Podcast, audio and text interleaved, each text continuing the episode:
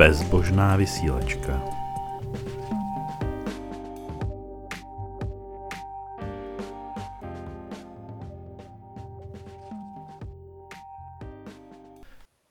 Ahoj, dneska jsem tu opět s vámi já, Petr Tomek, a se mnou je tu Metod Rybár z spolku Etos. Říkám to správně? Správně. Vítám. Ze Slovenska, což jste asi postřehli. Já se určitě chci zeptat na spolek Etos, protože my jsme tu jednoho představitele slovenských ateistů měli a teďka vlastně vy jste jiná skupina, která je trošku, nevím, nakolik se znáte navzájem z humanisti.sk. Já osobně nemám nějaké priame kontakty, cez internet jsme určitě komunikovali, ale nějaký jiní naši členovia sa poznajú aj osobně, pokiaľ viem. A hej, na Slovensku je to také trošku roztreštěnější, bohužel, jako v Česku vnímám, takže možná o tom se bavíme. Dobře, jak starý je vlastně ten spolek Etos, nebo kdy to tak začalo a jaká byla ta základní myšlenka? Presný rok oficiálneho vzniku je sami zda 2013, čiže to už je nějakých 6-7 rokov, ak si to pamätám. A základná myšlenka, ja som teda, keď som to spolu zakladal, som mal 20 rokov, ak dobre počítam, čiže som bol študent na Vysokej a základná myšlienka bola spojiť v podstate ľudí, ktorí sa venujú témam ateizmu, sekularizmu, humanizmu a propagovať to, keďže sme vnímali, že takáto organizácia na Slovensku chýba, aj keď teda boli nejaké iné humanistické organizácie už existujúce, ako už napríklad spomínaný humanisti.sk, aj keď neviem, či oni sú organizácia alebo skôr portál, že až tak akože mimo toho portálu, že by aktivisticky pôsobili, nemám pocit. Čiže v podstate spojiť hlavne mladšiu generáciu do takéhoto spolku. Mě jenom na tom zaujalo, jmenuje se některý z těch spolků vůbec ateisti? Funguje aj Ateisti.sk, ale nie je to tiež nejaký spolok, je to vlastne stránka, kde zhodou okolností teda pôsobil som dlhšie aj ja, aj stále, aj mám sa mi zdá admin práva na Facebooku, aj keď už sa tam teda až tak veľmi neangažujem. Čiže máme aj Ateisti.sk a tiež to bola jedna zo skupín, z ktorých viacero ľudí spolu zakladalo Etos, ale teda nemá to úplne, že 100% prekryv. Proč žádný ten spolek vlastne nemá název Ateisti? Áno, čiže oficiálne taký spolok neexistuje. Existuje stránka Ateisti.sk aj facebooková stránka Ateisti.sk, ktoré sú celkom populárne. Avšak pár rokov dozadu, keď SME, čo bol vtedy najväčší, alebo sú aj doteraz asi, že najväčšie seriózne noviny robili článok o ateizme, oslovili aj nás a pamätám si tedy, že z finálneho článku tam sa vyjadroval sociológ, že byť na Slovenskom neveriaci je v pohode, ale ateistom už nie. Ako keby ten slovo ateista je veľmi spojené s komunizmom a tým, že napríklad Slovensko je o mnoho religióznejšia krajina ako Česko, tak tuto veriaci ľudia hlavne vnímajú veľmi negatívne, aspoň teda tí starší. Že byť ateistom to je fakt, že poznám doslova veľa starších ľudí, či už rodičov mojich kamošov alebo aj osobne, ktorí nemajú problém s neveriacimi, ale keď im niekto povie, že ateista, tak sa začnú prežehnávať. Čiže toto je možno jeden z tých dôvodov, prečo tá značka oficiálne nie je až taká populárna. Jako, ono je to i u nás taky, jo, což je paradox, protože tady těch silně věřících lidí je poměrně málo, ale je fakt, že prostě i ty lidi, kteří by, když si člověk otestuje, čemu vlastně věří a nevěří, jako by měli být ateisti, teda podle všeho, co si křesťané nebo věřící vymysleli, jakože by měl definovat ateisty, tak ty říkají jako no, já jsem něco mezi a já jsem spíš agnostik a takovýhle věci, jo. A je fakt, že to pomenování jako ateista má nějaký jako negativní takovej, negativní konotace. Asi to není jako v islámu, kde ateista je rovnou zločinec, ale jako je to, no, je to stigmatizující, nebo je to stigmatizované označení prostě. Áno, a akože myslím, že v našom regióne to je práve dôsledkom komunizmu, keďže komunisti ateizmus celkom presadzovali, aj keď akože osobne si to nepamätám, ale z toho, čo som čítal, tak to tak do veľkej miery bolo. ale určite to nie je len tým, lebo pokiaľ viem, aj v Amerike je to pomerne taký celkom hanlivý výraz v istých oblastiach, čiže nie je to len akoby dôsledkom komunizmu, nejako sa toto udialo, ale neviem teda o tom viac, že prečo ten ateizmus má takú zlú konotáciu niektorých ľudí. No, já jako mám o tom nějaký vyprávění, jak to je historicky s ateismem, že ateismus je vlastně definovaný věřícíma. Člověk by ho nikdy sám nevymyslel takový název, protože by ho nenapadlo, že je na tom něco divného. No jasné, ale... akože to je to, že ateisti je vlastne taká veľmi umelá skupina, lebo proste neveriaci nemajú dôvod sa nejako zgrupovať, len kvôli náboženstvu vlastne existuje ateizmus, čiže hej, do veľkej miery to dáva zmysel. No a to je vlastne tá druhá vec, pretože vy tam teda potrebujete nejaký program, že jo? Tak proto máte spolek Etos, který zahrnuje nějaký další aktivity, nějaký směřování konkrétní, který tam uvádíte potom na stránkách. Áno, v podstate aj to je ďalšia vec, že prečo Etos vznikol. V Etose, napriek tomu, že je tam veľká skupina ateistov, ale sú tam aj ľudia, ktorí by sa možno tak neoznačili.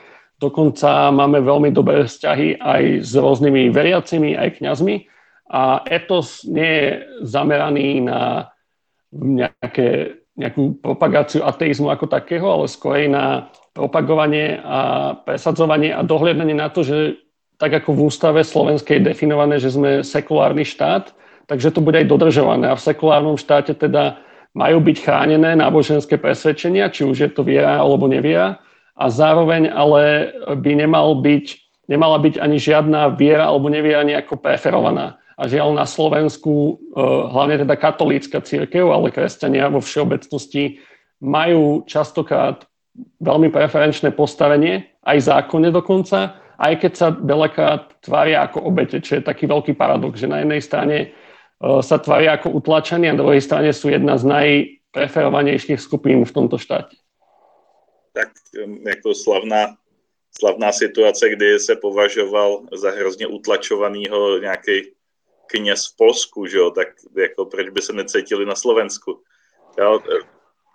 Já mám pocit, že sa zvládnou utlačovať sami. Hej, hlavne akože teraz po posledných voľbách získali, nebudem tvrdiť, že ono väčšinu, ale že v parlamente to tak vyzerá, vo vláde to tak vyzerá, že dosť silné zastúpenie majú a napriek tomu, neviem, či ste zachytili v Česku, ale už boli také kauzy, že niekto si robil sandu z ministra zdravotníctva, alebo nejaké video vybublalo, kde rozprával veľmi zaujímavo, tak to poviem, aby som bol zmierlivý a proste už len samotný humor z toho, že to znelo tak akože divne, to, čo rozprával, to bolo považované za útlak jeho viery, čo nie je veľmi šťastný prístup.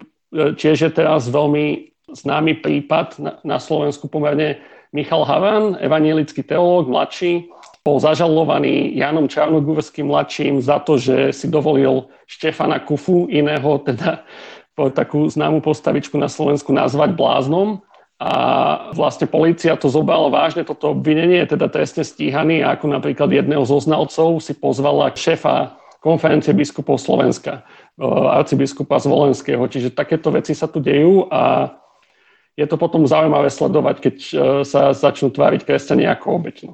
No, ono obecne, ako když sa nad tým človek zamyslí, tak zistí, že vlastne nejvíce tváří křesťané jako oběti, když jim někdo zakazuje někoho šikanovat. Tohleto je, myslím, takový jako světový fenomén. Obávám se, jakože všech abrahamovských náboženství, včetně těch nových, jako jsou mormoni a jiný další.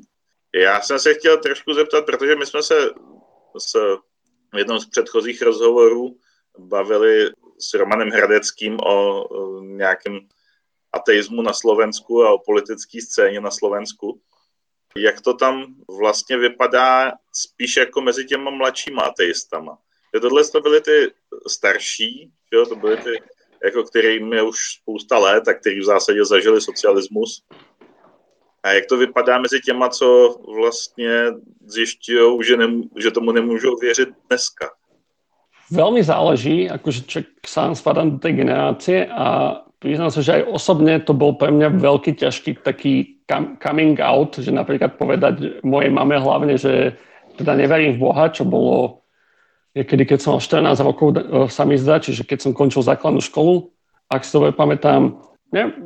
Hlavne teda záleží to na rodinných okolnostiach, záleží to, že či človek je niekde v meste alebo na dedine, kde predsa len akože byť neveriacím, tam je možno i, že jediný neveriaci v celej obci. Čiže je to častokrát ťažké, ale na druhej strane vďaka internetu, vďaka tomu, že existujú spolky ako Etos, existujú stránky ako Ateisti.sk na Facebooku, na webe, si myslím, že v dnešnej dobe už mladí s týmto nemajú nejaký problém a v zásade to hlavne neriešia. Že skôr by som takú apatiu povedal. Že aj keď neveria, či už boli vychovaní alebo neboli vychovaní ako veriaci, tak im je to jedno, a neuvedomujú si možno, že existujú tu aj nejaké hrozby zo strany toho, keď nebudeme dôsledne sledovať, že sa tu zachová tá sekulárna podstata štátu. Čiže u mladých nevidím problém v osobnom živote veľmi, skôr to vidím v tej apatii, ako keby. Ty jsi mluvil o ateistickém coming outu. Já se tě na něj zeptám, ale zeptám se tě na něj až v druhé části tohoto rozhovoru. Teďka bych se chtěl zeptat, teda, když ty mladí to berou tak apaticky, kdo teda u vás jako je v těch skupinách vlastně? Veto se, ak si to bude pamätám, máme oficiálně někde mezi 30-40 ľuďmi, ktorí sa v nejakom momente zapoja, nezapoja, aktívne zaplatia, dajme tomu členské, prídu na nejaké stretnutie, čiže nie je to až taká veľká skupina. Skutočne aktívni na takej bežnej báze bývame okolo 5-6, aj tí ľudia sa menia, lebo aj ja som mal také obdobie, že som sa tomu takmer 2 roky nevenoval, lebo zakladal som si rodinu jedno s druhým. Čiže tá skupina nie je nejaká zásadne veľká, ale snažíme sa spolupracovať teda aj s inými skupinami, stránkami a práve tam častokrát narážam na to, že ľudia radi, dajme tomu, majú nejakú Facebookovú stránku, majú nejaký YouTube channel, robia nejaké memečka, vyjadrujú sa, píšu, ale keď ide o to formálne sa zapojiť do nejakého spolku a formálne akože začať na niečo makať, už je to ťažšie k tomuto dotiahnuť ľudí. A to nie je len, čo sa týka sekularizmu, ale mám takúto skúsenosť aj čo sa týka iných foriem aktivizmu. Aj na univerzite som to zažil aj po univerzite, že ľudia na Slovensku, hlavne mladí ľudia na Slovensku, nemajú tendenciu sa zapájať jednoducho do takýchto organizácií. Nech už sú akokoľvek zaujímavé, že veľmi málo ľudí naozaj aktívne chce pôsobiť v nejakých zaujímavých organizáciách. Což to by mi možná až nevadilo tolik, ale já mám pocit, že jako nejen, že se jako nezapojují v té organizaci, ale že se nezapojují ani v tom veřejném životě. No to vyplýva podľa mňa jedno z druhého, že človek, čo je aktívny aspoň v nejakej veci, a to môže byť fakt, že futbalový klub doma, že v telovýchodnej jednote sa zapája. Poznám takých ľudí, že začali v telovýchodnej jednote na dedine a postupne začali vidieť, že na tej komunálnej úrovni politickej ako veci nefungujú a čo všetko sa tam deje a vlastne cez to sa vtiahli do toho verejného života. Čiže ako keby zapojiť sa do hocičoho, takéhoto, čo má nejaký cieľ, nejaký záujem, v konečnom dôsledku vedie k aktivizácii aj v iných oblastiach, lebo človek začne narážať na to, ako naozaj veci fungujú. Lebo keď nič nerobí, tak vlastne má pocit, že veci fungujú dobre. A častokrát zistí až príliš neskoro, že veci nefungujú až tak dobre a idú ešte k horšiemu. Co tam poslední dobou, tak vlastně tebe nejvíc tak zasáhlo nebo oslovilo v slovenském prostředí? Teraz, čo sa týka ateizmu alebo vo všeobecnosti? Asi ve všeobecnosti spíš. Asi ako všetkých na Slovensku, aj keď to není úplne posledná doba, ale určite vražda Jana Kuciaka a jeho snúbenice bolo veľkým šokom. Akože napriek tomu, že ja som patril k tým ľuďom z môjho okolia, čo aktívnejšie sledoval som a sledujem politiku a zaujímam sa, tak toto tu akože fakt nikto nečakal a odtedy sa veľa vecí zmenilo. Akože uvidíme asi až za chvíľu, či k lepšiemu alebo k horšiemu, ale minimálne zatiaľ padla tá vláda, ktorá tu akože fakt dlhé obdobie neprospievala krajine, podľa mňa, aj podľa veľa ľudí už v súčasnosti a zároveň, keď sa dotknem aj teda nejakého sekularizmu, častokrát paktovala, podliezala cirkvám, Bála sa odvážnych tém, napriek tomu, že sa volí sociálna demokracia v bežnej západnej demokracii bojuje za práva menšín, ochraňuje práva neveriacich, bojuje za práva LGBT ľudí, tak na Slovensku to tak absolútne nebol. A taká strana tu vlastne ani nie je, ktorá by bola v parlamente momentálne, že by to mal ako svoju nosnú tému alebo jedno z hlavných tém. Jedno z takových hodně žhavých témat je, jestli by měli ateisti založit politickou stranu a vstoupit do politiky. A teda u nás to tak bylo. A vlastně štěpilo se to na tom, jestli vůbec lze založit stranu, do které je zakázán vstup věřícím. Protože to je vlastně v rozporu s tou představou, že jakoby všichni jsou si rovní, ale je fakt, že třeba křesťanské strany taky zrovna neoplývají ateistama. No to mě tiež právě napadlo, že či KDU, ČSL v Česku, alebo KDH, alebo jiné křesťanské strany na Slovensku mají neveriacich u seba, a i keď akože keby sa spýtame, asi by povedali, že nějakých zopár členů tak majú, tam mají. No nevím, akože já si nemyslím, že dáva zmysel zakladať ateistickou stranu, lebo vlastně to je napríklad jedna z vecí, kde častokrát pri tej spolupráci aj s inými skupinami sa naráža, že ateisti veľakrát jediné, čo majú spoločné, je to, že neveria v Boha, ale čo sa týka, dajme tomu, nejakej predstavy o spoločnosti, svetonázoru a iných vecí, je to veľmi rozdielne. Preto aj etos, akože okrem toho, že sa zameriava na neveriacich, sa zameriava aj na humanistický rozmer, čiže akože nejaká forma ideológie už tam je, založená teda na osvietenstve a humanizme modernom.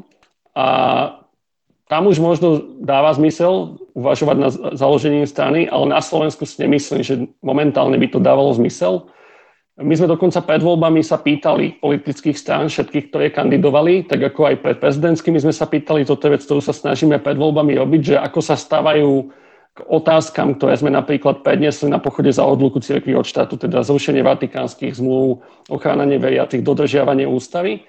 A odpovedalo nám veľmi málo strán a jedna z mála bola koalícia PSPOL, ktorá teda mala pomerne dobré preferencie, odpovedala teda aj pomerne dobre, čo sa týka akože našich cieľov, že teda chcela aj prehodnotiť vatikánske zmluvy, aj sa chcela iným veciam, ktorým sa venujeme, venovať, avšak nakoniec sa nedostala do parlamentu, čiže aj toto dopadlo tak, že momentálne tam žiadna strana, ktorá nám odpovedala tak, ako by sme sa vedeli aspoň nejako stotožniť, sa nedostala. Čiže zakladať čisto humanistickú, sekulárnu, ateistickú stranu na Slovensku by bolo asi stráta času. Že pokiaľ nefunguje poriadne, alebo není aspoň masovka, mať občianske združenie, dajme tomu, ktoré sa tej téme venuje. No a jakým způsobem teda chcete, bo tak, jestli jsem to dobře pochopil, tak se snažíte stejně působit na politiku. Jo. Snažíme sa nadviazať partnerstva, by som to povedal. Čiže pýtame sa politických strán, hľadáme tam ľudí, ktorí sympatizujú s našimi cieľmi, a keď je teda príležitosť, tak sa snažíme komunikovať aktívne. Napríklad sa zapájame, keďže sme aj členmi European Humanist Federation, tak keď sú nejaké aktivity, čo sa týka na európskej úrovni rôznych stretnutí komisií, medzištátnych stretnutí, tak posielame apely na slovenských poslancov častokrát, kde vysvetľujeme, teda prečo by mali za niečo hlasovať alebo proti niečomu hlasovať. Čiže takýmto spôsobom sa snažíme vplývať na politiku. Aj keď v porovnaní s kresťanskými skupinami sme akože pomerne slabí, aj čo sa týka financií, aj ľudí, čo sa zapájajú, keďže vieme z rôznych reportov, že kresťanské organizácie na takéto formy míňajú milióny a milióny e-mailov posielajú, zatiaľ čo my posielame, dajme tomu, že za Slovensko ako jediný asi, na obhajobu, dajme tomu, sekulárneho štátu, nejaké takéto žiadosti, a kresťania na to majú vybudovanú infraštruktúru doslova, na rôzne petície a natlakové akcie. Čiže to dosť nepomerný boj, ale snažíme sa teda. U nás je to asi podobný až na to, že těch křesťanů je jakoby málo, ale tu infrastrukturu mají. Což je jako docela významný, protože tím pádem je úplně jedno, že ateistů je tady 3,5 milionu, jo, protože prostě spolu nemají moc společného a nejednají společně.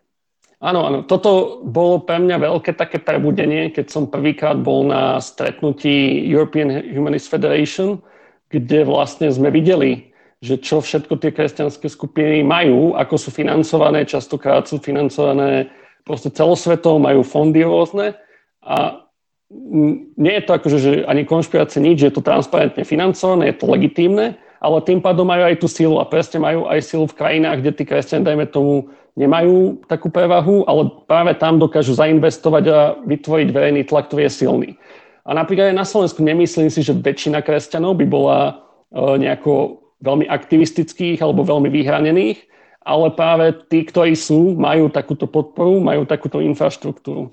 A ťažko sa častokrát voči tomu bojuje, ale treba, lebo keby sa nikto neozve, tak vlastne tu je iba jeden hlas.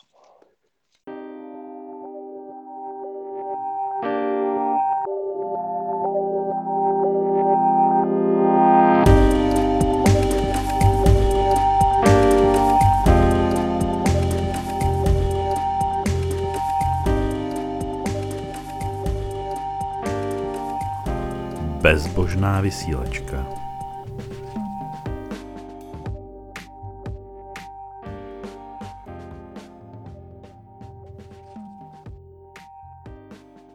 Už jsme se zpátky.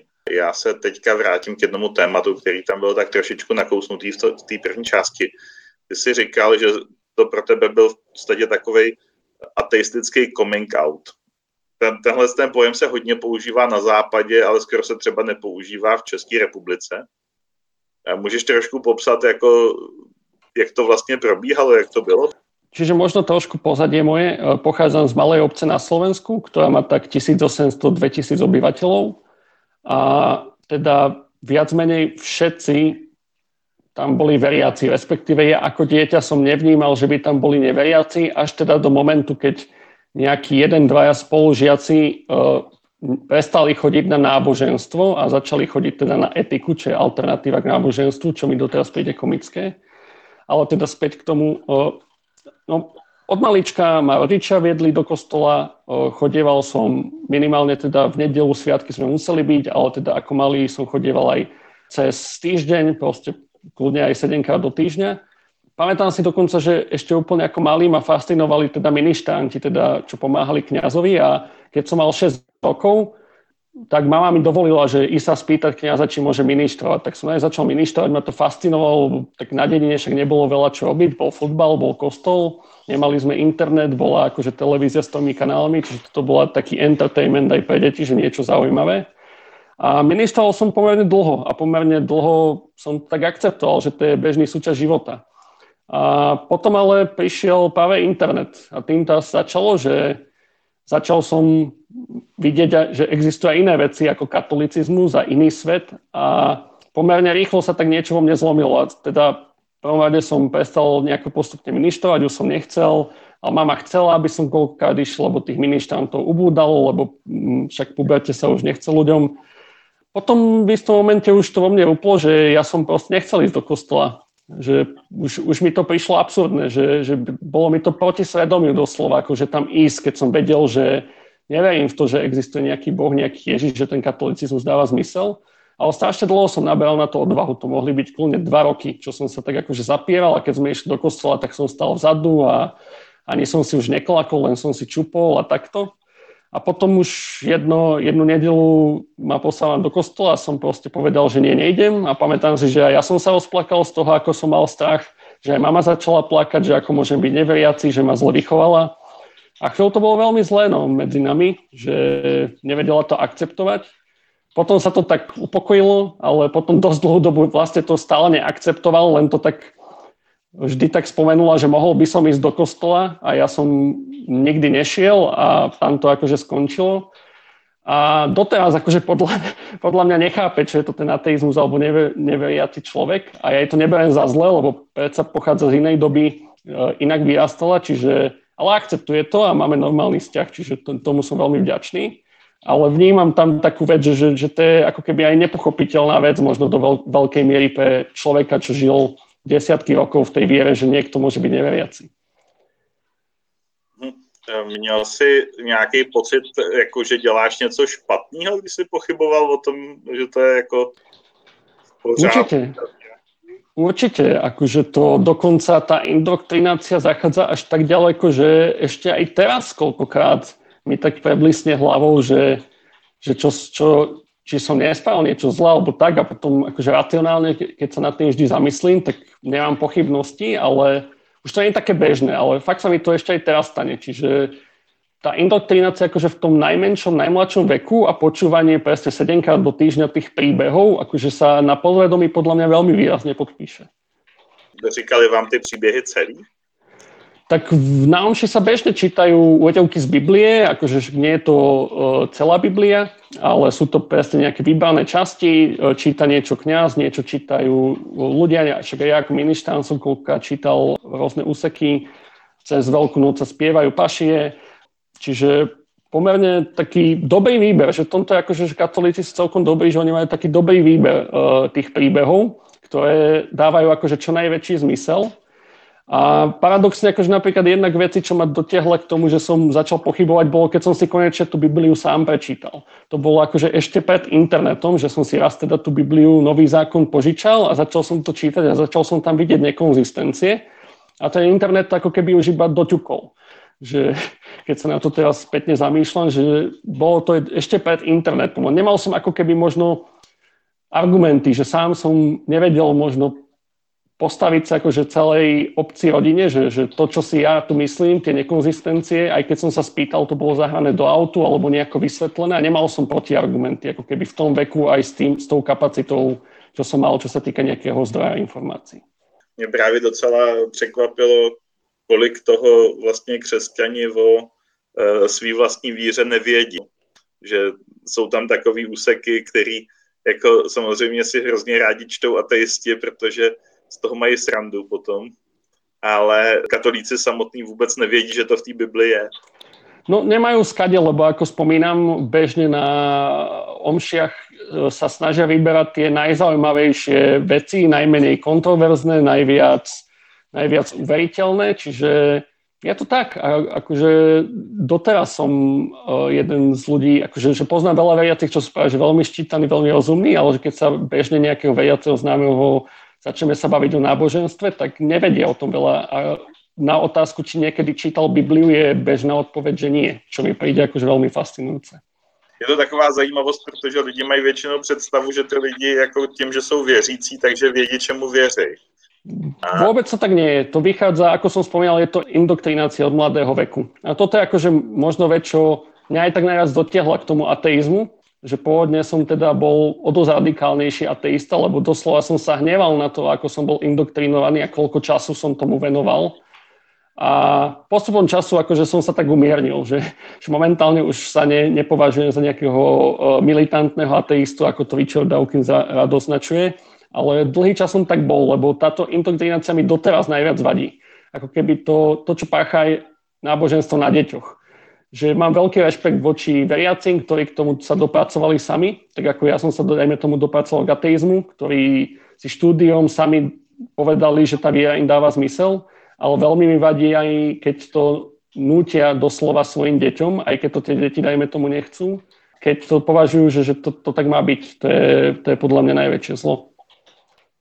Takže myslím, že pochopení podstaty té víry je vlastně bezpečný způsob, jak se člověk zbaví té víry samotný. Minimálně se tak zbaví podle mě katolicismu alebo nějakého konkrétnej interpretácie. Veľa veriacich, keď pochopí tu vieru, tak častokrát ako keby stratí hlavně vzťah tej konkrétnej interpretácie, dajme tomu katolíckej cirkvi, ale akože viera v nejaké nadprirodzené, v nejakého Boha alebo v Bibliu samotnú až tak nezmizne u všetkých. To býva u menšiny, mám skôr pocit. Ale s tými ľuďmi, čo ako keby presne si prejdú tým intelektuálnym skokom, že sami sa ako keby dopracujú k tomu konečne, že prečo to veria, alebo sami si to nejak racionálne zdôvodnia, tak s nimi sú tie debaty veľakrát o mnoho zaujímavejšie, umiernenejšie dokonca. Ale nie je to akože vždy tak, samozřejmě. A právě vím, že hodně současných ateistů, teda těch starších, Teď nemyslím těch úplně starých, ale těch zhruba v mém věku a o něco mladších. Takže si dali takový kolečko po náboženství, že jako nemají za sebou jenom to, že by jako se snažili chodit do kostela, ale třeba byli i v nějaký mešitě, v nějakém ášramu a podobně. Jo. Takže často mají doma i několika náboženství takhle za sebou, než došli k tomu, že vlastně tam jako ta moudrost moc není. Jo. Ja sa snažím teda aj iné náboženstva sa nejako vzdelávať mimo kresťanstva, ale netvárim sa, že som expert, netvárim sa ani, že som expert na kresťanstvo, nemám nejaké religionistické štúdia za sebou. Aj keď som blogoval párkrát, mi bolo vyčítané nejaké nepresnosti v detailoch, čiže snažím sa vychádzať z nejakých overených zdrojov a jednoducho... Z toho, čo viem, mi to nedáva zmysel a zatiaľ ma nikto nepresvedčil o opaku, tak by som to možno zhrnul.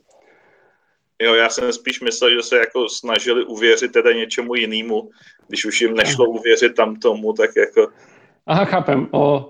Toto som ja nikdy nechápal. Počul som to už od veľa ateistov, že sa snažili veriť, ale možno tým, že... Neviem, že či to boli takí ateisti, že boli od malička ateisti, lebo možno tým, že ja mám tú skúsenosť, že som kvázi niečomu veril a bol som k tomu vedený, tak viem, že tam nič nie je a nemám akože potrebu veľmi teraz hľadať v náboženstvách spásu, skôr ju hľadám akože vo filozofii, psychológii a vede, lebo tam to dáva zmysel aspoň. Ono tam vlastne je taková tá predstava, že v tom náboženství je jako nejaká moudrost, nebo že to vede k nejakému míru, nebo... Ja to do istej miery chápem. Napríklad teraz, čo je veľmi populárny Jordan Peterson, určite si o ňom počul, však všade, tak veľmi rád počúvam, akože je to psychiater, sú to veci, že neviem, to percentuálne hodnotnúť, niekedy nesúhlasím, niekedy to je zaujímavé, niekedy súhlasím. A on práve akože že hovorí o tom, že ako keby je tam nejaké psychologické bohatstvo evolúcie ľudí v tých príbehoch, čo do nejakej miery môže byť pravda, ale napríklad to vôbec neznamená, že teraz nejaké konkrétne náboženstvo, cirkev by bola pravdivá. A hlavne, že nemusí to byť ani pravda, že síce o tom rozpráva, ale že by to nejak dokázal, tak to je to stále jeho hypotéza. Čiže viem asi, že čo tí ľudia tým myslia, ale stále si nemyslím, že to tak je. Myslíš, že někdo z těch věřících někdy pochopil, že jsi ateista? Teď nemyslím, jako, že to vzal jenom na vědomí. Myslím, jako, že pochopil, co to je, že to jako není nějaká nenávist k Bohu, nebo že, já nevím, věříš v nějaké nic, nebo tak? Ťažká otázka. Väčšina podľa mňa nie. Z toho, čo mám pocit, tak nie. A dokonca aj s našim kňazom akože som mal pocit, že on tiež mal taký iba pocit, že som nejak znenávidel Boha, že akože tento mentálny krok k tomu, že fakt si myslieť, že Boh neexistuje, ako keby bol za nejakú hranicu pripustenia si a z väčšiny ľudí som mal taký pocit. Ale teda poznám veľa veriacich, z ktorých mám pocit, že chápu to ako keby. Častokrát sú to, dajme tomu, ľudia presne, že boli, dajme tomu, neveriaci a neskôr sa stali veriacimi, čiže pre nich je to mnoho ľahšie. Ale aj takí tí intelektuáli, či už kresťanskí, alebo hociakého náboženstva, tak sú minimálne teoreticky podkutí, že poznajú, teda, čo to je ten ateizmus, čo je to neviera, aj keď ja nevidím im do hlavy a neviem, čo si pod tým predstavujú. Čiže ťažko povedať. Ale podľa mňa väčšina to není schopná pochopiť, veriacich z mojej skúsenosti. Aspoň takých tých, čo sú od tomu vedení od malička. Já právě mám pocit, že si ateista spíš představí myšlení věřícího, než naopak. A spíš to lidi jako berou v obráceně, že by to mělo být, jo. Což mi připadá zvláštní, ale... Akože vžiť sa do druhého človeka je vždy ťažké, čiže snažím sa to robiť čo najmenej, ale hej, napríklad tým, že som si prešiel tú vieru, tak viem ceca, čo to obnáša, aj keď by možno... Takí tí veriaci, čo sú intelektuálni veriaci, povedali, že nikdy som si takú neprežil, alebo častokrát počúvam, že iba ľudia, čo mali nejaký silný emocionálny, religiózny, transcendentálny zážitok, sú praví veriaci, čo teda si ja som nikdy taký zážitok nemal a neviem si to predstaviť, aj keď mi veľakrát boli opísané rôzne takéto príbehy, ale častokrát mi prídu skôr komické ako transcendentálne, čiže... Napríklad toto tiež pre mňa je nepochopiteľná vec a netvárim sa, že keď mi niekto povie, že mám transcendentálny zážitok, že viem, o čom mi hovorí, lebo neviem si to predstaviť, že by som také niečo zažil. Aha, to je zajímavý, protože já znám ateisty, kteří měli přinejmenším něco, co by se asi dalo považovat za transcendentální zážitek, ale mají prostě jinou interpretaci. No, dobré, z takéhoto pohledu som asi aj ja mal také zážitky, ale ja neviem si predstaviť, že keď si to človek akože nalepí na to, dajme tomu nejakú tú dogmu, nejakú cirkev, náboženstvo, že či to má nejaký iný dopad na tých ľudí, lebo podľa všetkého áno. Toto je prostě skoro ta pre mňa nepochopitelná vec. Hele, já jsem se setkal s tím, že vlastně některý předsudky vůči ateistům mají paradoxně i ateisti. Můžeš aj konkrétně? Lebo nevím, čo prostě myslíš. Třeba když v reakci na nějakou věc řeknu, že jsem ateista, tak často jakoby na mě zareagují lidi, kteří sami jsou ateisti a vlastně říkají, že jsem netolerantní. Mm-hmm. Věřícím, jo? Nebo jsou ateisti, kteří tvrdí, že jako z hlediska rozumnosti je dobrý, když oni jsou ateisti, ale že třeba víc důvěřují věřícím. Já bych to neudělal, ale jako... Hej, vím, a s čím myslíš. Takové připadají poctivější. Jo? Poznám taký postoj. Ako som sám spomínal, že niekedy som bol taký radikálnejší alebo militantnejší, teraz som umiernenejší, ale nemyslím si, že akože ateisti by nemali právo povedať, že som neveriaci a myslím si toto, keď to v kontexte dáva zmysel. A kresťania toto používajú bežne, že ako kresťan musím povedať toto a toto. Neviem, nemám s tým zásadný problém, ale hej, všimol som, že sa takéto dejú... Akože snažia sa byť tí ateisti podľa mňa, ako sa hovorí, že múdrejší ústupy, ako keby. Podľa mňa toto sa snažia dosiahnuť, ale hej, že nedá sa ustupovať do nekonečna, že niekde tú čiaru treba nastaviť. Čiže už minimálne sa snažím nekomentovať, dajme tomu, nejaké len tak random veci na internete a do všetkého sa zapájať, ale skôr z toho pohľadu, že na to fakt nemám silu. Akože keď sa niekomu chce, že kľudne, podľa mňa debata je super, veľa mi to dalo, veľa mi dali takéto debaty, ale určite by som už nebol agresívny, ale rozumná debata vždy je dobrá. Takže tak by som to možno zhrnul. Já jsem zjistil, že jako ty noví dekonvertiti bývají trošku takový naštvaný. A hlavně ten hlavní důvod té naštvanosti je přesně to, že mají pocit, že byli donuceni dělat něco, co vlastně nebylo moc dobrý a věnovali spoustu energie něčemu, co nedávalo vůbec žádný smysl. Ano, to můžem potvrdit a fakt, že to takom móde jsem byl dost dlho a keď se zpětně pozerám, tak tedy jsem možno byl přesně taký ten ateista, čo iní ateisti mi napísali, že taky to až nebuď. Ale nikdy som akože, že snažil som sa vždy byť fair a určite by sa dali vyhľadať nejaké diskusie, kde som aj blbosti porozprával a možno aj agresívnejší bol, ale snažil som sa aj vtedy rozumne diskutovať, lebo to mi vlastne prišlo najzaujímavejšie, že tá racionalita a snaženie sa o konštruktívnu debatu je proste, na to sa ten čas oplatí venovať, čiže to bola aj taká veľká zmena. Že predtým, keď som, dajme tomu, ešte ako veriaci, dajme tomu, obhajoval alebo bojoval proti potratom, tak tie diskusie, keď som svoje videl, tak to som sa hanbil.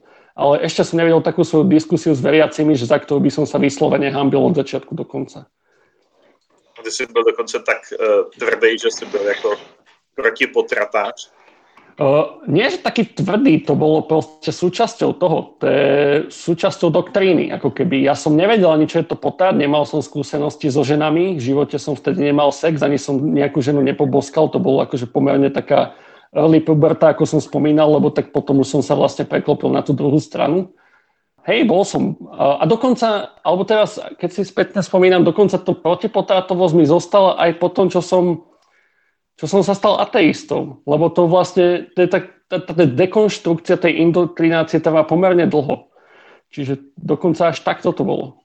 Dlho som na to nespomínal, ale dokonca takto to bolo, že to ešte na strednej škole som dokonca bol protipotratáš a až Až potom jednoducho presne cez racionálne debaty to bola ako keby nová pandorína skrinka, čo som otvoril a začal som si k tomu študovať a zistil som, že nemám asi úplne ideálny postoj k tomu. Čiže hej, zaujímavé. Dobre, že som si na to teraz spomenul. Vybavuješ ešte nejaký takový věci, ktorí přežili tú dekonverzi? Podľa mňa ich bolo veľa. Nedôvera proste voči iným náboženstvám. Ako napríklad to, že ateizmus zo mňa spravil z dlhodobého hľadiska o mnoho tolerantnejšieho človeka. Ten katolicizmus je veľmi netolerantný a dokonca, že čím bližšie, tým viac, že evanjelíci, to som sa napočúval o nich také zlé veci, že to luterán bolo horšie ako čokoľvek. Horšie ako žid, horšie ako islamista, proste to bolo strašné luteránom byť. Také si pamätám z detstva. Postupne akože presne, že taká dekonverzia, že sú aj iné náboženstva, ľudia môžu veriť čeličomu a nemusia to byť ľudia, to mi tiež chvíľu trvalo. Čiže to pomerne komplexné, akože to náboženstvo, na to sa to nabalí na človeka toľko takejto ťahy a presne z toho asi vyplýva aj tá nahnevanosť, lebo vlastne to roky trvá, že zistujem, že čo všetko ma to náboženstvo presne nejako donútilo povedať, konať. Nemal som tam čo povedať, lebo vlastne som bol ešte v takom zraniteľnom veku, že nemal som sa tomu ako brániť. A neochránili ma, dajme tomu, ani najbližší. Ešte dajme tomu, kto podporovali. Čiže to je akože veľmi taká zraniteľná vec. V té fázi té nerozhodnosti mývají takové jako pocit, že dělají něco hrozně zlýho. Jo. A někdy je dobrý prostě říct, jako hele, tohle jsem dělal taky. Jo. To je jako... Ano. Tiež mám tú skúsenosť, že veľa ľudí na pochybách je v takomto štádiu a možno veriacím, čo ešte akože nie sú ani v tom štádiu, že sú možno neveriaci, ale pochybujú o náboženstve, tak je dobré si uvedomiť, že židovstvo, z ktorého teda kresťanstvo vychádza, má veľmi silnú túto tradíciu pochybovačnosti a dokonca väčšina židov sú ateisti. To je akože pre mňa najzaujímavejšie náboženstvo, že napriek tomu, že vykonávajú všetky tie obrady a dodržiavajú sviatky a tak ďalej, tak väčšina sú akože neveriaci. V tom zmysle slova, ako sa aj ateizmus častokrát chápe. A aj kresťanstvo má pomerne bohatú tradíciu kritikov, evanjelici akože ešte väčšiu, čiže pochybovať je podľa mňa v poriadku a keď sa hociaká inštitúcia, či je to už vaša cirkev, snaží zabraňovať pýtaniu sa, alebo nemá odpovede, tak sa skúste zamyslieť, či to je dobré, lebo mne to nepríde v pohode. A neprišlo mi to nikdy v pohode a v momente, keď som asi mal dostatok mentálnej kapacity konečně na to, tak jsem si povedal, že tam nezostanem. Hodně dekonvertitů popisuje takovej jako intenzivní pocit uvolnění ve chvíli, kdy si uvědomili, že jsou vlastně nevěřící. No to určitě, lebo akože podle mě Hitchins to velmi dobře povedal, že či chcete žít v nebeské Severnej Koreji. A to já jsem mal jako, keď si na to vzpomínám, jako mladí veriaci proste pocit, ako keby ma sleduje stále niekto. Proste doslova, že George Orwell, Severná Korea, ešte v takom štýle, že iba tam, kde sú kamery, ale doslova všade, ešte dokonca aj vaše myšlienky môže čítať ten váš veľký brat. Čiže to bolo veľké uvoľnenie. Akože keď konečne som sa toho zbavil. A to, že už som bol aj presvedčený ateista a stále som mal takýto ten strach, že teraz akože Boh číta tie moje myšlienky. To je taký paradox, že človek už na jednej strane vie, že je ateista, na druhej strane sa bojí, že čo ak Boh číta tie moje myšlenky a potom ma za to potrestá. To tiež trvalo netriviálny čas, čiže je to také komické aj, keď sa na to človek spätne pozrie. A hej, je to taká, podľa mňa, nebeská Severná Korea, by som to nazval. A možno to tak nemajú všetci veriaci, aspoň nemám pocit, tak všetci majú, ale ja som to tak mal do veľkej miery. On to je v zásadě ideozločin, že Orwellovský, takový to, co mají křesťani jako zhřešení myšlenkou. Áno. Mne dokonca prišlo komické, že keď som vlastne, že vystúpil som aj oficiálne teda z cirkvi, čo je pomerne taký divný proces, lebo akože jediné, čo sa stane, že nejak nás vyškrtnú z nejakej knihy krstov alebo také niečo, ale podľa cirkevného práva vlastne sa nedá odstať kresťanom, že v momente, keď už som bol pokrstený, tak som kresťan, pokiaľ nebudem exkomunikovaný oficiálne. Čiže napriek tomu, že človek ako keby deklaruje, že neveriaci neverí v Boha a nie je katolík, tak je stále oficiálne katolík, čo je akože doteraz pre mňa veľmi komická vec a tak mi potom aj doplo, že koľko teda reálne z tých ľudí, čo sú katolíci z tých čísel, lebo toto asi dosť nafukuje umelo tie čísla, ak to takto oni berú. Dost podstatný je to vidět právě jako u nás, kde ten rozdíl je opravdu v milionech, že? Protože v jeden čas spadnul počet katolíků u nás o milion. Jo. Takže ty samozřejmě v katolických statistikách ještě stále jsou katolíci, když to u nás ne. Ale tam je zajímavý, že tenhle přístup vlastně odporuje ústavám, jak český, tak slovenský. Jo. Protože člověk má mít možnost se přihlásit k nějaký víře, ale taky z ní vystoupit. Teraz našťastie zmenili financovanie cirkví trochu. Doteraz to bolo tak, že boli platené podľa počtu kňazov a po novom budú podľa počtu veriacich.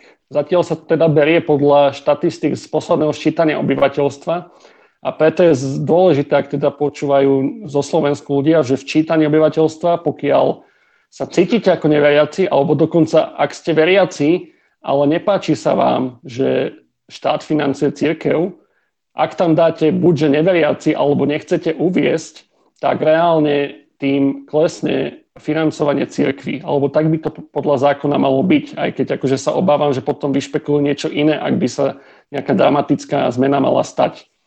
Čiže teraz je akože tá šanca ukázať, Slovákov ukázať v najbližšom ščítaní obyvateľstva, že akú reálnu podporu majú cirkvi. A nebáť sa proste, že keď už teda sú veriaci, tak nemusíte uviesť neveriaci, môžete uviesť niečo iné, ale minimálne, ak sa vám nepáči ten stav, aký je, tak máte možnosti niečo spraviť.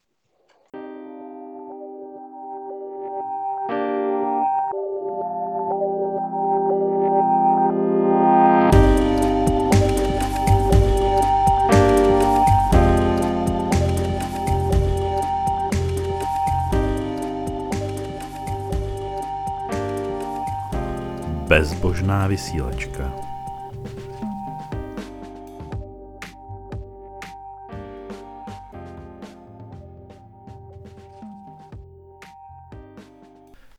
a my se dostáváme ke třetí části a tady máme trošku takový divočejší téma, to je náboženství a sex. Náboženství, zvláště abrahamovský, jsou docela posedlí sexem a hrozně rádi kecají lidem do toho, co by měli a neměli dělat v posteli, případně cokoliv, co je spojeného s pohlavníma orgánama. A samozřejmě na Slovensku je to možná teďka dost podobný a možná dost vyhraněnější, protože tam máte těch, kolikých je 25 těch skalních talibanců.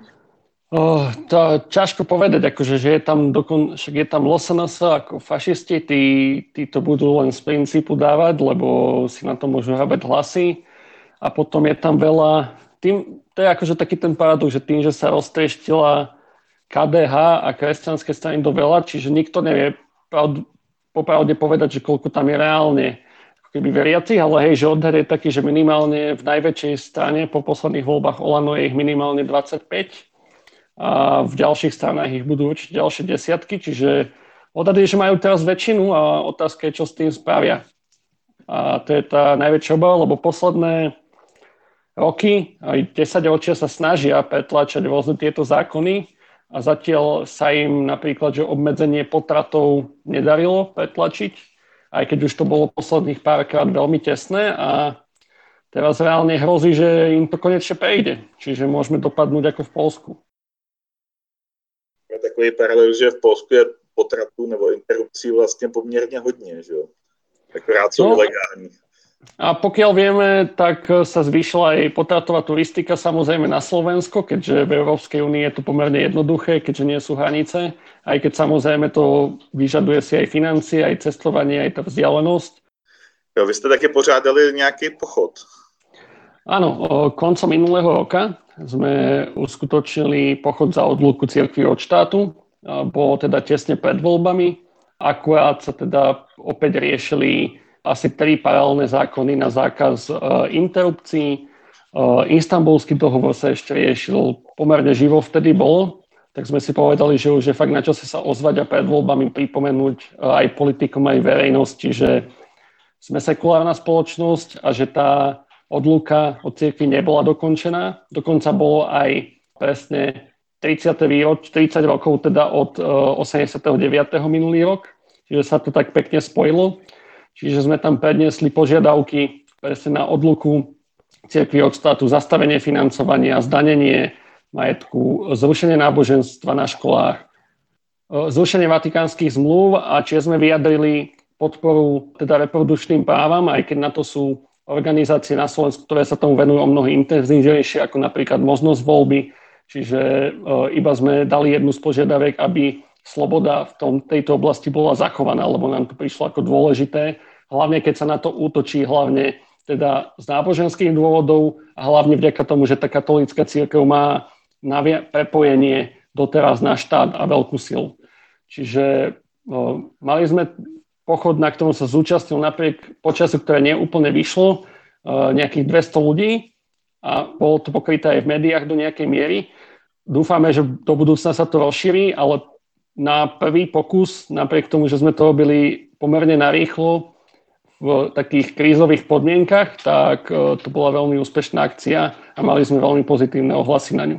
Dokonca ľudia došli z celého Slovenska v podstate, boli to jednotlivci, ale očividne táto téma ľudí zaujíma. A potom nám aj spätne písali veľa, že chceli prísť, nemohli a že dobre, že to robíme. Čiže ľudí trápi jednoducho, ako sa cirkev snaží, keď sa ľuďom do života, keby to tak zjednoduším. Bola taká zaujímavá debata v slovenskej verejnoprávnej televízii. Tam založili taký formát, že do kríža, čo je veľmi vtipný názov pre mňa, lebo akože chceli asi naznačiť, že je to konzervatívne, majú tam taký stôl do kríža, ale do kríža majú taký sexuálny podtón, minimálne v slovenčine, keď sa povie. No debatovali tam o potratoch a boli tam teda dvaja mužskí moderátori a dvaja mužskí hostia. A teda zavolali si tam aj liberála, ale teda to by som nazval kľudne, že aj gangbang, akože voči nemu doslova tam pripravili. A zakončili to akože tým, že sa mu podekovali, že prišiel obhajovať niečo neobhajiteľné. A pokiaľ viem, akože toto už bol taký prúser, že normálne stopli tú reláciu, lebo toto si už dovolili trošku veľa, teda tí tvorcovia.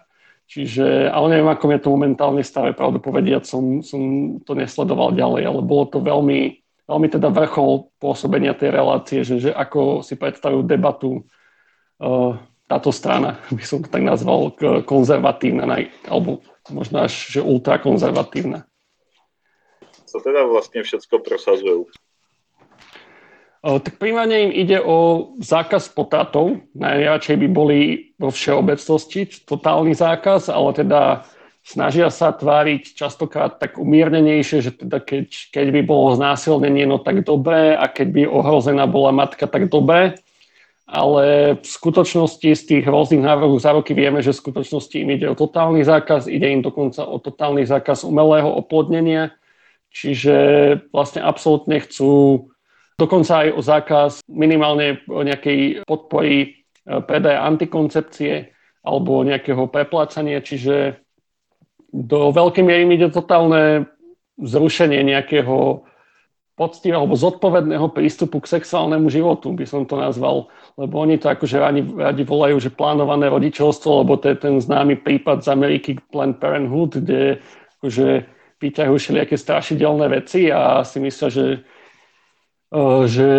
plánované rodičovstvo ako keby nejaké strašné zlo, ale v skutočnosti ide o veľmi zodpovedný prístup, že napríklad teda keď momentálne mám pocit, že by som sa nevedel postarať o deti, tak nebudem si ich robiť, čo teda na to je super tá antikoncepcia, alebo aj sexuálna výchova by bola v tom super, čo je ďalšia vec, ktorú nedovolia, aby vznikla sexuálna výchova, lebo napríklad keď sme sa bavili o konšpiráciách, vždy kolovali konšpirácie, že tam sa trojročné deti budú učiť o tom, ako robiť penetráciu a podobné voloviny. Vôbec akože, že tí ľudia nemajú predstavu, že o čom je sexuálna výchova, že sa tam reálne vyučuje, že ako funguje antikoncepcia, na čo je kondóm, že treba zodpovedne presne mať sex. A nedejú sa potom také veci, že 14-ročné dievčatá otehotnejú, ani o tom nevedia. Alebo ako teraz som sa dozvedel akože, že cez manželku, že existujú ženy, ktoré potom ako porodia otehotnia do mesiaca, lebo si myslia, že po porode sa nedá otehotnieť, lebo nikto im to v živote nevysvetlil, že ako funguje ovulácia a podobné veci. Čiže to je takéto komplexné doslova, že oni by radi vlastne znemožnili ženám, mužom, rodinám zodpovedne sa stavať k tomu, že či chcú mať deti alebo nie, dávno predtým, ako by vôbec mohol dojsť k potratu. A potom je to najhoršie, že ešte aj tú možnosť poslednú chcú zakázať, keď už k tomu dojde, keď už predtým všetko zahatili. To chcú zakázať dokonca ako prvé. A dokonca by to radi zakázali aj takým ženám, ktoré už vôbec nemôžu v tom povedať, aj keby mohli sa zodpovedne chovať, napríklad, že by boli znásilnené. Čiže to je... Dlho som rozprával, ale je to bohužiaľ akože veľmi taký frontálny útok na slobodu ľudí, by som to povedal. Že, jako, jedna věc je, že vlastně katolíci se tváří, jako jsou jako hrozně cudný, ale na druhou stranu oni jsou vlastně neuvěřitelně, bych to řekl, jako impertinentní, neuvěřitelně, jo, protože žádnej jiný filozof opravdu nepůjde tý ženský až do tý dělohy, jo, takhle, jo, tímhle způsobem.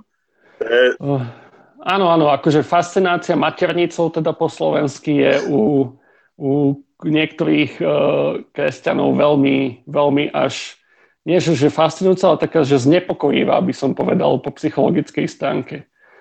Já si teda ještě vybavuju, že byl nějaký výzkum před časem, kde se ukázalo, že čím víc křesťanská ta země byla, tím větší tam byla promořenost pohlavníma nemocema. Protože ty lidi prostě nevěděli, že se můžou nakazit, že? Áno, akože ja neviem, prečo si napríklad myslia, že nevedomosť o sexe je lepšia ako proste sexuálna výchova. A akože je to akože také smutné skôr, ale častokrát sa smejem, keď niektorých takýchto kresťanských rodičov počujem hovoriť o tom, ako oni chcú vysvetliť svojim deťom, že čo je to sex a ako to funguje. A keď akože sa bavia o sexe, tak častokrát vidno, že aj oni sú sami nedovzdelaní, lebo vlastne sa vyhýbajú tým informáciám, lebo ich považujú za nečisté. Čiže keď to už z princípu, keď niekto považuje nejakú oblasť vedomosti za nečistú, nemôže viesť k ničomu dobrému. Ja neviem, na Slovensku není internet? Tak je, ale hovorím, že tí ľudia sa tomu aktívne vyhýbajú, podľa mňa. No to je jedna věc, že se tomu vyhýbají ty rodiče, ale vyhýbají se tomu ty děti? Nesníží mezi tím nějaký porno?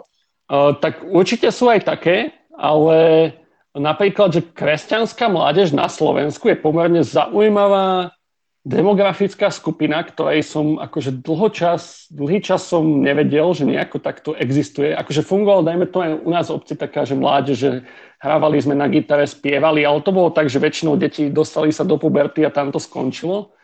A potom som normálne počas štúdia, keď som konečne vo väčšom meste začal žiť, konkrétne v Bratislave, zistil, že taká kresťanská mládež je pomerne aktívna komunita a presadzujú, alebo dokonca sa snažia dodržiavať takú vec, že celibát do svadby. Presne, že na internáte som počul príbehy od známych, že presne niekto tam pustil porno a proste dostal strašne vynadané od spolubývajúceho, že to je strašne nečisté a hriech a takéto veci. Čiže akože ja neviem, že je super, keď vám spolubývajúci si len tak púšťa porno, že je to trošku otravné, ale to boli o mnoho prehnanejšie ako keby reakcie. A neviem, ako je veľká tá skupina, ale je pomerne opäť, že aktívna, živá a je o nej počuť. Minimálne teda sa snažia aktivizovať. A sú o mnoho aktívnejšie, ako dajme tomu mladí neveriaci. Mne z těch prapodivných aktivit jako nejvíc vždycky pobaví takový ty akce proti masturbaci, jo. Že, já nevím, jestli jste viděl, jak jsou takový ty americký plakáty, kde je klitoris je zvonek na ďábla do pekla a jiný podobné věci. A samozřejmě ten chlapík, který vystupoval jako delfín, což oni měli maskota proti masturbační kampaně, který byl delfín. Asi, že delfín má ty ploutvičky a tak nemůže masturbovat. Ale jinak jsou delfíni jako hrozně sexuální tvorové, že jo. Ale že ten chlapík byl někde chycený, jak na veřejnosti masturbuje, jo, ten co cestoval toho delfína. Takže... Áno, takýchto anekdotických príbehov je strašne veľa, že presne ako tí najväčší bojiči proti či už homosexuálom alebo potratom, alebo hocičo nakoniec sa ukážu, že sú homosexuáli alebo že majú nemanželské deti, ktoré dali potratiť a tak ďalej.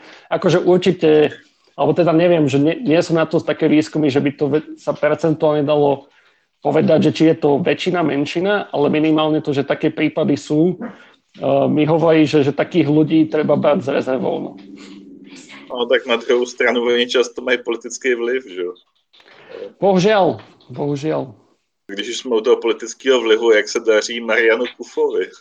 No, darí sa mu tobe asi, lebo cez kandidátku fašistov LSNS sa podarilo jeho bratovi a skupinke ľudí okolo prepašovať do parlamentu, čo už je podľa mňa teda riadna hanba, že prepašovať sa na kandidátke fašistov do parlamentu. A tak teda on sa tým netajil, že však aj otvorene ich koľkokrát podporil. A aj keď sa ho na to otvorene pýtali, tak nemal s tým problém, že však za dobrú vec treba podporiť aj fašistov, že to je úplne pohode podľa neho. Čiže tak sa mu darilo našťastie, akože mám pocit, že teraz po voľbách trošku upadol viac do takej nezaujímavej sféry, že ľudia sú z neho opozeraní, lebo vlastne stále dáva to isté dokola. Ale teda má svoju skupinu poslancov, čo podľa všetkého akože má na nich veľký vplyv, či už cez svojho brata alebo priamo. A snaží sa stále pretlačať tie svoje anti-gender veci, čo akože že je totálna blbosť, vlastne celá gender ideológia, ktorú si vymysleli práve takíto ľudia ako Štefan Kuffa, lebo gender ideológia, tak ako oni rozprávajú, vlastne neexistuje. Čiže to je to, že najľahšie si vymyslieť nejakého nepriateľa strašidelného a potom proti nemu bojovať a na tom sa tváriť, aký je človek morálne nadradený. Čiže tak asi. No, mě takhle pobavilo minulý rok, když byl v Praze jako Prague Pride, tak jsme tam měli nějaké vystoupení, protože kamarádka je bioložka a vyprávěla o tom, jak vlastně všechny tyhle ty věci mají nějaké přírodní příčiny, důsledky a tak. A samozřejmě tím, že jako jsme oba z ateistů ČR, tak a zároveň se přihlásili někde na přednášky ty český satanisti, ta satanová komunita, tak tam někdo reagoval, že je LGBT propojený s ateisticko-satanistickou agendou. Áno, toto takže sme my mali kritiku za náš pochod za odluku, že sme vyzdielali nejaký status presne na Slovensku, čiže taká satiristická satanová komunita a okamžite proste sme boli, že podporujeme satanizmus, čo proste človek, čo len trošku sa zamyslí, alebo by sa nás opýtal, by automaticky hneď vedel, že to je totálny blábol a že to vôbec nie je nejaká satanistická cirkev alebo niečo, ale hej, ľahšie je si vymyslieť fiktívneho nepriateľa a proti nemu bojovať, ako som povedal. No, my sme si pak schválne dali sraz s těma satanistama, ako jsme tam popíjeli na Letný s tím, že jako jsme zakládali tu ateisticko-satanistickou agendu. Áno, to inak ako humorom sa proti tomuto nedá asi, lebo to je, tam argumenty nepomôžu. Ale je fakt, že ty strašáci fungují, protože u nás třeba byla takovým strašákem Istanbulská smlouva. Istanbulský dohovor, to na Slovensku akože doteraz, no. Já jako mám s tou smlouvou nějaký problémy spíš, ale jako v argumentační rovině, kdy říkají, že je to některé věci, že jsou daný historickým nadřazením mužů nad ženama, ale oni jsou tam i nějaký kulturní důvody, které samozřejmě už takhle postaví nejsou. Myslím si, že je to špatná interpretace. Ale s těma samotnýma věcma, co by to mělo prosazovat, jako problém nemám, jo. Na Slovensku to dopadlo tak, napríklad toto Kuffa dával za jeden ze svojich veľkých úspechov, že teda parlament sa vyjadril, že to nepodporuje a vlastne to potom išlo tak dostratené. Všetci sa tvárili, teda títo kresťania, že ako zastavili Istanbulský dohovor, ale teda vlastne momentálne to v stave, čo teda už veľa kresťanov nevie, že my sme stále podpísaní ako Slovensko pod tým dohovorom, že nikto ten podpis nestiahol, ale len teda sa tvária, že však my sa ním nebudeme držať. Čiže to je také, že nemajú gule na to stiahnuť ten podpis, ale budú sa tváriť, že ako strašne nad ním zvíťazili. Čiže no, také sú tie víťazstvá. Opäť, že vytvoríme si fiktívneho nepriateľa, potom ho akože porazíme a vlastne ho neporazíme, ale vyhrali sme. Tohle to sú presne tie veci, ktoré znám, že z tých debat vystupujú vlastne, říkají, sme borci, to sme vám to natřeli a vlastne tam nic není, že jako je častý postoj. Křesťani obvinují ateisty z toho, že by chtěli bourat kostely. A mně se teda jako do bourání kostelů nějak moc nechce. Jako já si myslím, že by mohly fungovat potom třeba jako knihovny nebo jako pivovary. Jo? Ale mám problém s křížkama na kopcích, protože z mého pohledu je to vandalismus. A v Čechách se poslední dobou objevují kříže na kopcích a nedává to vůbec žádný smysl. Na Slovensku je toto veľmi bohatá tradícia, skoro každý známejší kopec má kríž a akože tiež mi to nedáva zmysel, akurát, že človek, keď tam náhodou je hore a náhodou príde búrka, tak sa mu zvýši riziko, že ho tam tráfi blesk, čiže, ale tak akože oni sa tvária, že sú uzemnené a všetko, teda dúfam, že to bezpečne stavajú, aj keď akože pochyboval by som veľakrát. Neviem, ako... Je to verejné priestranstvo, neviem, ako získavajú tie povolenia, či to je vôbec legálne. Keby máme v Etose možno väčšiu kapacitu, tak by bolo zaujímavé sa na to pozrieť, že ako je to s legalitou, že či na to sú povolenia, či to tam je správne a či nie a prípadne to vyžiadať odstránenie a napravenie škody. Čiže asi tak. No, ja mám pocit, že u nás práve sú stavěný ty kříže bez povolení a to i v chránených oblastech. Tak to treba napadnúť a ideálne. Akože ak sa to dá pomerne jednoducho dokázať, teda sa podá trestné oznámenie na neznámeho páchateľa a aj keď vieme, že asi to polícia nedorieši, ale minimálne to vyšlo signál. My se teď už blížíme ke konci. Já teda děkuju tady Metodu Rybárovi, že se ohlásil a že nám tady něco k tomu pověděl. A doufám, že se vám dnešní záznam líbil a že příště přijdete zas. Takže děkuju. Ďakujem za pozvanie, držím palce starším bratom v Česku, nech sa darí zastaviť tento nástup, o ktorom sme sa bavili, nejakých pseudovecí. Tak jo, ahoj a nashledanou. Do počutia.